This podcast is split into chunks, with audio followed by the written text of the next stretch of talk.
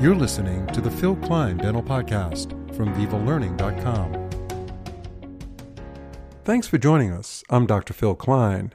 In today's episode, we'll explore the science behind tooth sensitivity, dissect the various reasons why it occurs after restorative work, and arm you with the knowledge you need to navigate this common clinical challenge. We'll discuss strategies using glass ionomer for preventing postoperative sensitivity and silver diamine fluoride for the use in arresting caries. Our expert today is Dr. Jeff Brucia.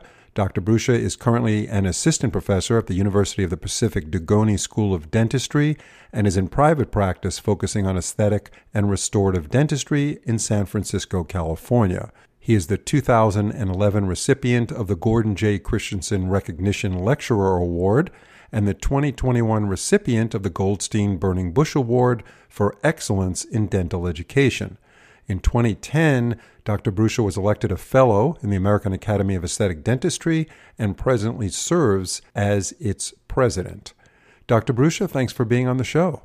Excited to be here with you. Yeah, it's been a long time. We did some work uh, on education many years ago, and uh, you've been on my radar, but for some reason you came up recently, and I'm glad you did because there's no better person to talk to about glass ionomers and actually silver diamine fluoride for that matter than you. So uh, I'm excited to have this conversation. So, to begin the podcast, when a dentist sends the patient home after a restorative procedure, there's always that possibility that the patient will experience some level of postoperative sensitivity. You know, nothing's perfect. Uh, we don't know what's going on on a microscopic level in the pulp. So even if you do everything right, there, there's still a possibility of the patient going home having post-op sensitivity. So I think it's our job to minimize that if possible. So to begin, tell us what the main reasons why we have, generally speaking, postoperative sensitivity uh, in in the dental profession, and what can be done to minimize it or even virtually eliminate it. Well, there's a loaded question. Uh, so, being an endodontist yourself, we must always confirm that the tooth does not have any type of irreversible pulpitis. Uh, and so that's something that should be confirmed uh, very early on in the diagnosis before treatment. So, assuming that the pulpal tissue is, is healthy, then we can make some assumptions that that sensitivity is is, ir- is reversible pulpitis, and then it brings to the podium two large uh, areas of discussion, and you're going to have battles at the podium with one side of the podium saying phosphoric acid for everything and and the other podium is going to be saying no phosphoric acid at least on the dentin. And and i will tell you that that anybody that believes that phosphoric acid on dentin creates sensitivity uh, is not uh, has not mastered the proper adhesive technique. Uh, i am a total etch person. I'm not saying that's the very best way to be. That's just a statement that I place phosphoric acid 100% of the time on dentin. Uh, and I've been in the same practice location now for 35 and a half years, seeing the same population of patients. And not to ever uh, feel like I'm standing on a soapbox, but sensitivity is just a non issue in my practice. It really doesn't exist. And on those rare, rare times that it might be an issue, I know that it is not due to the adhesive interface. The adhesive interface will cause the majority of sensitivity for most doctors. The only other issue could be a lateral interference. And so, on that very rare occasion where a patient may come back with postoperative sensitivity on a crown, uh, and and I know that the adhesive interface was done to ideal, then I'll look for a lateral interference. I'll find it, I'll eliminate it, and the sensitivity is gone. But just to clarify, Dr. Brucia, the adhesive interface may be the culprit as far as tooth sensitivity, but not if your technique is sound. Is that right? Correct. And that's okay. what I'm going to take the deep dive into now. I have to perfect. First of all, eliminate the occlusal interference. uh, which is extremely rare if you're always looking for occlusal interferences. Uh, but we do have patients with anterior open bites uh, that will not have anterior guidance, and then the shape and the anatomy that we place in our posterior teeth has to allow uh, that that guidance without an interference. So moving into the adhesive interface, there's the etch versus the no etch.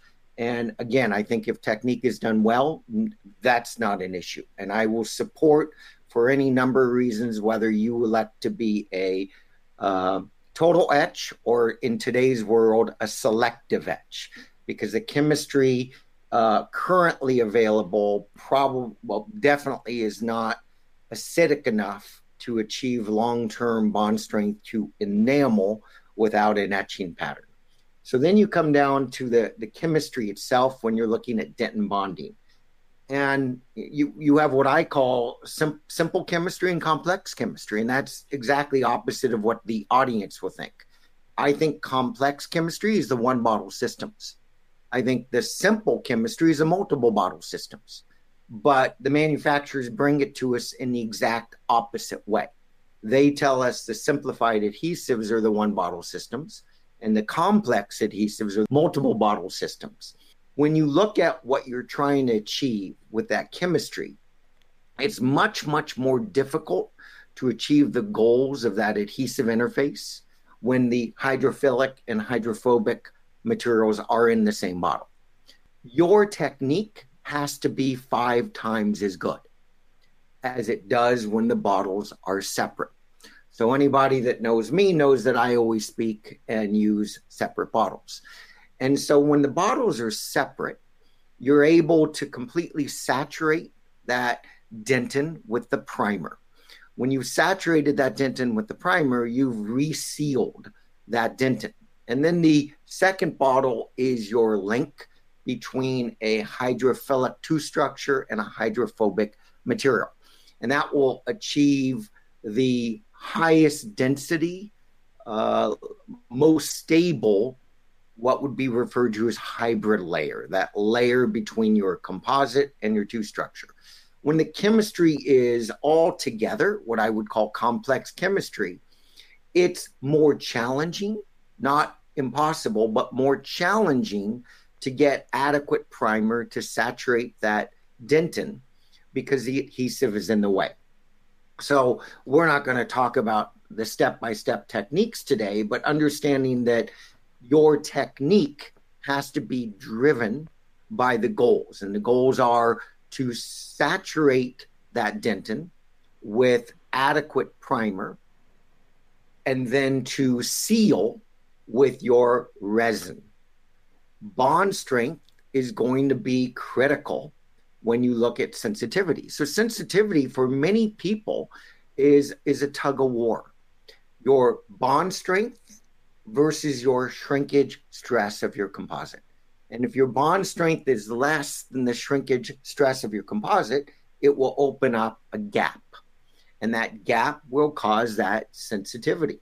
So, in reality, chairside, how difficult is it for the clinician to get a really acceptable prime against that dentin using a one bottle system? I will say it it is much more difficult to achieve an acceptable saturation rate when the primer is mixed with the adhesive. I choose to not use that. Uh, I know a, a, number of lecturing uh, key opinion leaders do. And so I would not want to say that they're not able to achieve acceptable levels. I will say that it is much more technique sensitive and much more technique uh, driven when the primer and adhesive is mixed. Is there any real study that shows that when using the single bottle technique versus the multi bottle that you use, that in the single bottle, the primer is not reaching acceptable levels of activity, which in effect may result in tooth sensitivity. Not directly to sensitivity, but there's been hundreds of papers that look at bond strength. And what we were just going with was bond strength. So clearly, the adhesives with the highest long term bond strength all have one thing in common they are multiple bottle systems. Okay. So, and again, each one of these topics is an hour long discussion. And I know we have this small window of opportunity. So I'm trying to give the, uh, the cliff notes on it. So I'm just trying to pick the points and then doctors that are struggling in each one of these points needs to follow up with an all day program on these different areas. Which you give, by the way. And speaking to my audience, uh, we're going to be giving some contact information uh, on Dr. Bruce's training program at the end of this podcast. So uh, if you have any questions or if you want to learn from someone who really understands what's going on in dentistry with these kinds of materials and getting the best results, there's no better person to talk to or learn from than Dr. Bruce and we'll be giving that contact information out at the end of the program. Well, thank you. That's nice. You know, one one thing that I'm very proud of is is I'm a full time practicing dentist that sees patients uh, eight to ten hours a day, four to five days a week. Um, and when when this stuff works, dentistry is so much easier. I could not imagine doing dentistry when I was constantly struggling with problems. Mm-hmm. And so, yeah, and post-operative sensitivity is something none of us want. I mean, that's just a terrible thing to have when you work so hard to make something look so beautiful. You restore the tooth. The patient's numb. They're thrilled when they walk out of their office because they don't feel anything. And then they go home and then they suffer from post-operative sensitivity. So continue on, Dr. Brucia, because you were talking about getting into the bond strength and shrinkage issue so again, many, many layers to this conversation, but bond strength is critical. So an adhesive that allows for higher bond strength will allow for greater shrinkage stress uh, at when you place the composite on. And we'll get into that if we have time. Uh, but uh, if you have very low bond strength, then your shrinkage stress plays a much greater factor in forming a gap, causing sensitivity. Chemical compatibility. Uh, you know, you have much greater challenges with these complex chemistry system, systems when you get into dual cured, when you get into self cured, uh, when you're placing a buildup in there, when you're using uh, any other type of initiator other than a light driven initiator. And that's a whole different conversation. But these complex chemistry systems have a significant problem with chemical compatibility when you start to change what you layer on top of it. So, as this discussion evolves, a, a cliff note approach is what can dentists do? Uh, well, you can learn the proper techniques. You can match your adhesives with your clinical needs. But there's a few simple things you can do to start off Monday morning. You can start by, after light curing your adhesive, lay a fingernail thickness of a flowable composite and light cure that. Uh, using that basically is a second layer of adhesive, a hydrophobic layer. That's going to help a lot of patients. Something that's even easier than that is is is grab a glass ionomer, a glass ionomer liner placed over the horizontal floor of every restoration. And for me, that's going to be the pulpal floor. And that glass liner liner can be in the form of of a, of a very thin material. Um, I, I, I, love the, the product Protect uh, from Riva. Uh, Riva also has the only single dose glass ionomer adhesive, and that glass ionomer adhesive called Riva Bond that can be really an incredible RMGI liner.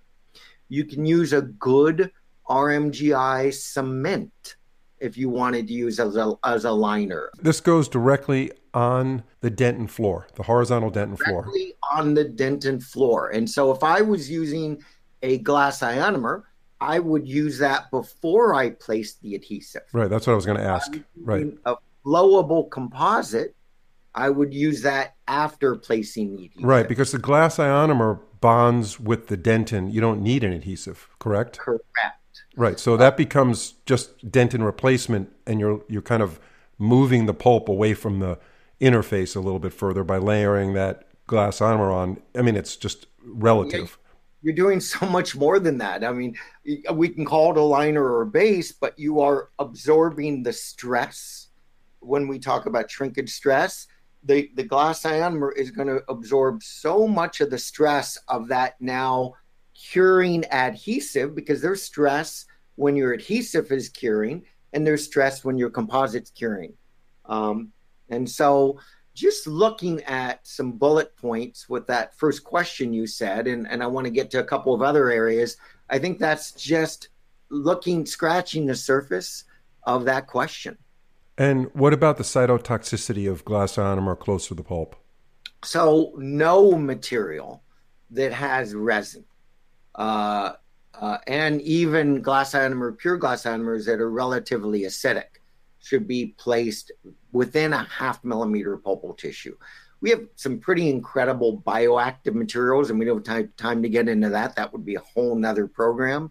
When you look at the tricalcium silicates um, and like materials like that, they do have a place.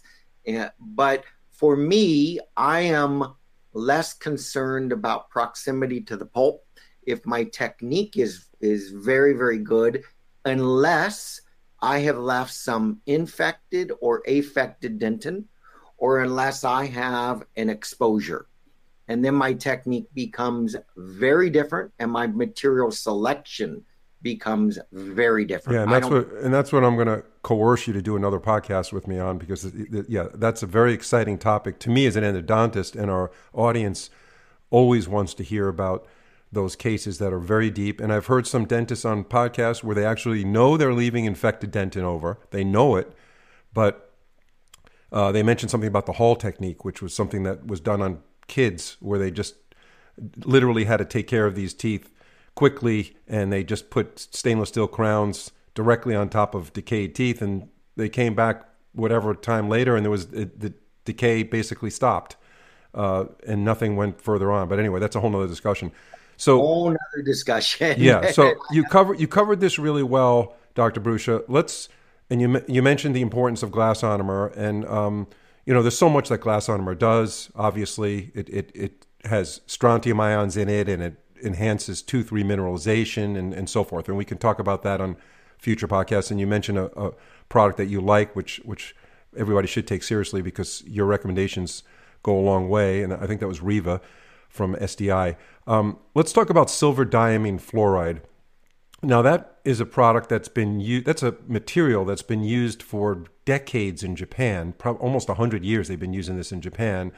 Uh, it got FDA approval in 2014 here. Didn't really catch on tremendously fast in the states, um, but lately we see more and more dentists using silver diamine fluoride. So, could you talk about the uses and indications for this material? and and there again is is a, a wide open topic. Uh, you know, silver diamine fluoride. Uh, I, I I will have to just reference my father because my my father was 106 and just passed away in May, but he was a we a dentist that started practicing dentistry in 1946, and when he saw the the silver diamine fluoride uh, cover from the American Dental Association that it, I believe in 2013, 2014, it, it received FDA approval. He started just with a gut laugh because he was u- using silver nitrate mm-hmm. back in the 50s and 60s to arrest decay. So this whole thought um, is much, much older than most people realize um, and has been around for a long time. So the FDA is now allowing us on label to use as a desensitizer? Well, for me, um, sensitivity really, as we talked about, falls into adhesive techniques, and I'm not going to really need a, a, a silver diamine fluoride product as a desensitizer. But off label, silver diamine fluoride can treat active decay.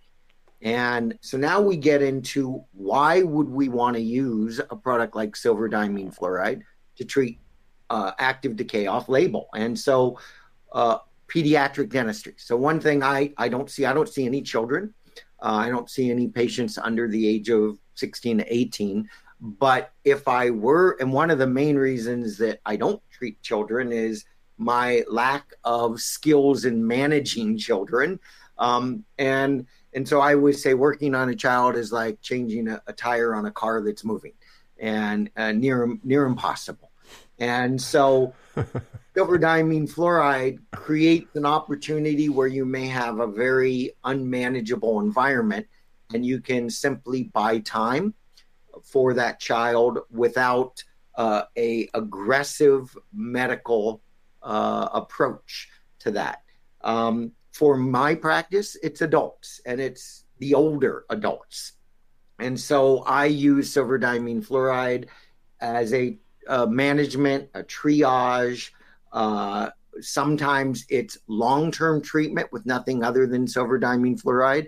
Sometimes it's uh, managing spotting a deep area at a hygiene appointment, knowing that I'm not going to be able to get that patient back in my schedule on the restorative side for three or four weeks. So, myself or my hygienist placing some silver diamine fluoride to arrest that decay, and then I can come back in and do definitive treatment. Uh, for my long term triage, we have older patients, and my dad being one of those patients. Uh, for the last eight years, where I was managing his older dentition with silver diamine fluoride and then an anti caries management pH control protocol. And so that's so important. Um, looking again at complex and simple. So, right now, I do believe we have two forms of silver diamine fluoride. We have one bottle and we have two bottles. They're very, very different. Um, one of the big yellow or red flags with SDF is going to be uh, silver discoloration. Well, that, that silver discoloration can be managed with one of the two products much better than the other. The application uh, time and technique is very different. So, in the one bottle system, uh, you are required following uh, the the the uh, isolation of the area and the just remove of loose debris, you've got to place a one minute application of the one bottle system. In the two bottle system that has the potassium iodine in it, it's a rapid one drop of bottle number one. And then if triaging an area, it's a one drop of bottle number two without scrubbing. And you have provided an environment that now creates a much stronger bacterial shield. You are doubling the level of fluoride, and and and you are um, sealing that environment. In fact, I'll take it one step further. If you were to do a, a 15 second phosphoric etch, as as Dr. Knight has written about in several of his papers, you get even better bacterial seal with the two bottle system. Um, if you want to incorporate silver diamine fluoride in with a restorative procedure, then the only difference in my technique, per articles that Dr. Knight has written, is you continue rubbing the second bottle until the precipitate, the white precipitate is gone. And then you move to like a, a, a RMGI adhesive, like a Riva Bond. Um, I've done both ways. I've done triage care that's worked incredibly well. I've done long term triage care. And then I've incorporated silver diamine fluoride in with the sandwich technique of glass ionomers and composites, sometimes a mix of it. Uh, something that I'll do for some patients is when I'm getting this 360 uh, root decay that's very difficult to manage and they have a crown on that tooth, sometimes I'll remove that crown and make a, a temporary crown, like using a LuxaCrown from DMG, which is a much more rigid, stronger crown. But then I'll cement that crown on with RMGI. I'll use my Riva Luting Plus. That becomes my definitive restoration. If I know that environment is unmanageable, now that procedure is going to cost the patient about one third, one fourth as much as a permanent crown. And now I have the opportunity every two, three, four years to take that crown off. If there is more 360 decay, make another one and and now I can go in and make a almost replaceable crown, and I can do that over a series of nine to twelve years for what many dentists would charge for one permanent crown. There's what I've learned is root decay is not specific to anything. It will find a new crown, it will find a 40 year old crown, it will find unrestored tooth structure. Those DMG crowns that you mentioned are super useful and they're relatively new. And uh, I've heard a lot of doctors talk about those DMG crowns, and they, they some of them say they've had them in for over five years and they look like new. So I've got bridges that, for the same reason, that are in five years and doing well. Yeah, it's a great product, and I'm really glad they came out with that. So this is really kind of exciting to hear that you could use silver diamine fluoride for these kinds of cases where otherwise the tooth might have been extracted. And let me ask you this over time, when you're using silver diamine fluoride for long term triage, how often do you have to rejuvenate that SDF with another application? So I, I really think it's product dependent. Um, I I will tell you from what I have read that the two bottle system is going to be my preference, and uh, I am finding that the two bottle system is working so well that when I'm using it in triage, the protocol is basically reapplying if needed, every six months. Okay, um, who, who sells that? Is that SDI from? Is that the Australian company yes, SDI? So the Star is the SDF KI product, um, and and again that has a very different application technique. Um, you must align your application technique with your product. But if you're looking for the most rapid application technique, the SDF KI product, Riva Star, actually has a much shorter application time for a better result. Um, throw in some phosphoric acid for 15 seconds on the dentin, and that takes it to a different level. Um, so even with the 15 second phosphoric acid, uh, with the with the two bottle system, my application time still 30 45 seconds. With the one bottle system, my application time is a minute minimum. Right. And with the growing demographic of geriatric patients and root decay, like you said, it's uh, it doesn't really discriminate where it's going to attack, whether it's a crown that's been put in or a major roundhouse or whatever. It's just going to go after the root, no matter what kind of restoration's on there or how good it is.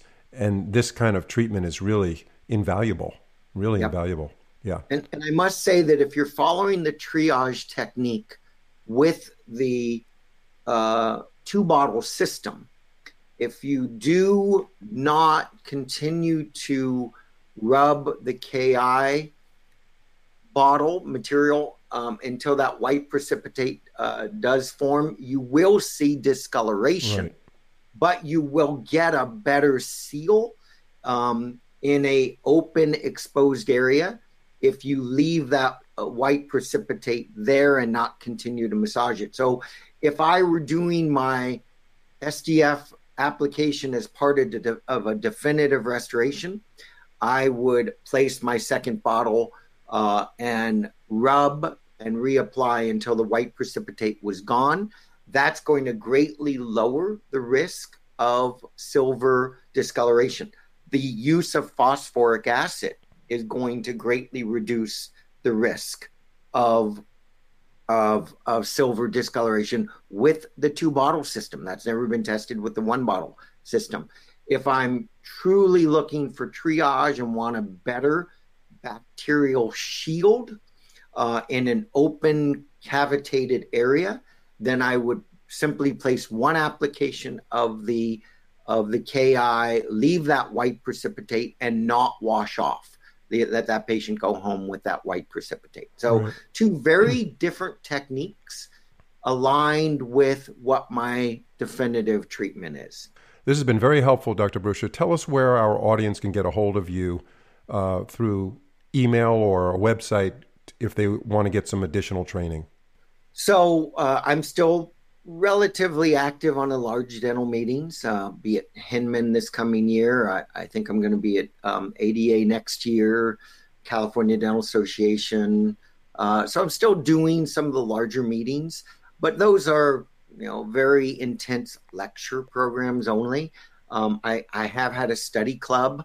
Uh, many people may be aware of it. FACE Foundation for Advanced Continuing Education that that was founded back in 1974 by my mentor. And so if you go on to the aesthetic professional site, uh, facedentistry.org, um, uh, just Google uh, face dentistry and uh, facedentistry.org will pull up. And then uh, there's some contact information for me there. The FACE Study Club is a much more intense, uh, minimum five day program, but that's really the very very best way to take a deep dive and and all of this. Even in my all day lectures i still can just scratch the surface on as we get into some of the more advanced um, areas. And you know a, a an excellent dentist has to be well trained not only in all the areas that we've talked about but you know, occlusion and and so many other factors are so important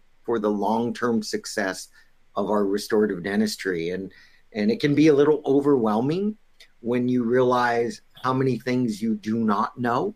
Uh, but dental school makes us all safe beginners. We hope we are safe beginners when we come out of dental school. And then it's a journey. I've been out of dental school 35 and a half years and i just took a five day hands-on program uh, with pascal Magne, a good friend of mine. And i I wanted to see what Pascal was was now teaching. And there's a perfect example of someone that's been practicing 35 and a half years, been teaching most of those years, and and I still want to take a deep dive into continuing education. And the way that I want to learn is in a small group, uh, and I want to learn in hands-on environment. I want to learn where I can interact with that instructor over multiple days and, and develop a, a, friendship with those people. Just in closing, your father lived till 106. Did he practice dentistry until when? He, he graduated from dental school in 1944. Uh, was uh, practicing in the army for two years. Opened up his practice in San Francisco in 1946 with my mom, and they continued to practice together until 1992. So I graduated in 1988, and we got to practice for four years together uh, before I bought a computer and scared him away. Yeah, there you go. Yeah, unbelievable. 106 years old he lived to. That's remarkable. You got a whole long career ahead of you, Dr. Brucia. Dr. Brucia, thank you so much for being on the show. Incredible amount of information you've packed in in these past 30 minutes. Have a great week, and thank you again for your time. Great. Thank you. If you're enjoying our podcast, please leave a review or follow us on your favorite podcast platform. It's a great way to support our program and spread the word to others. Thanks so much for listening. See you in the next episode.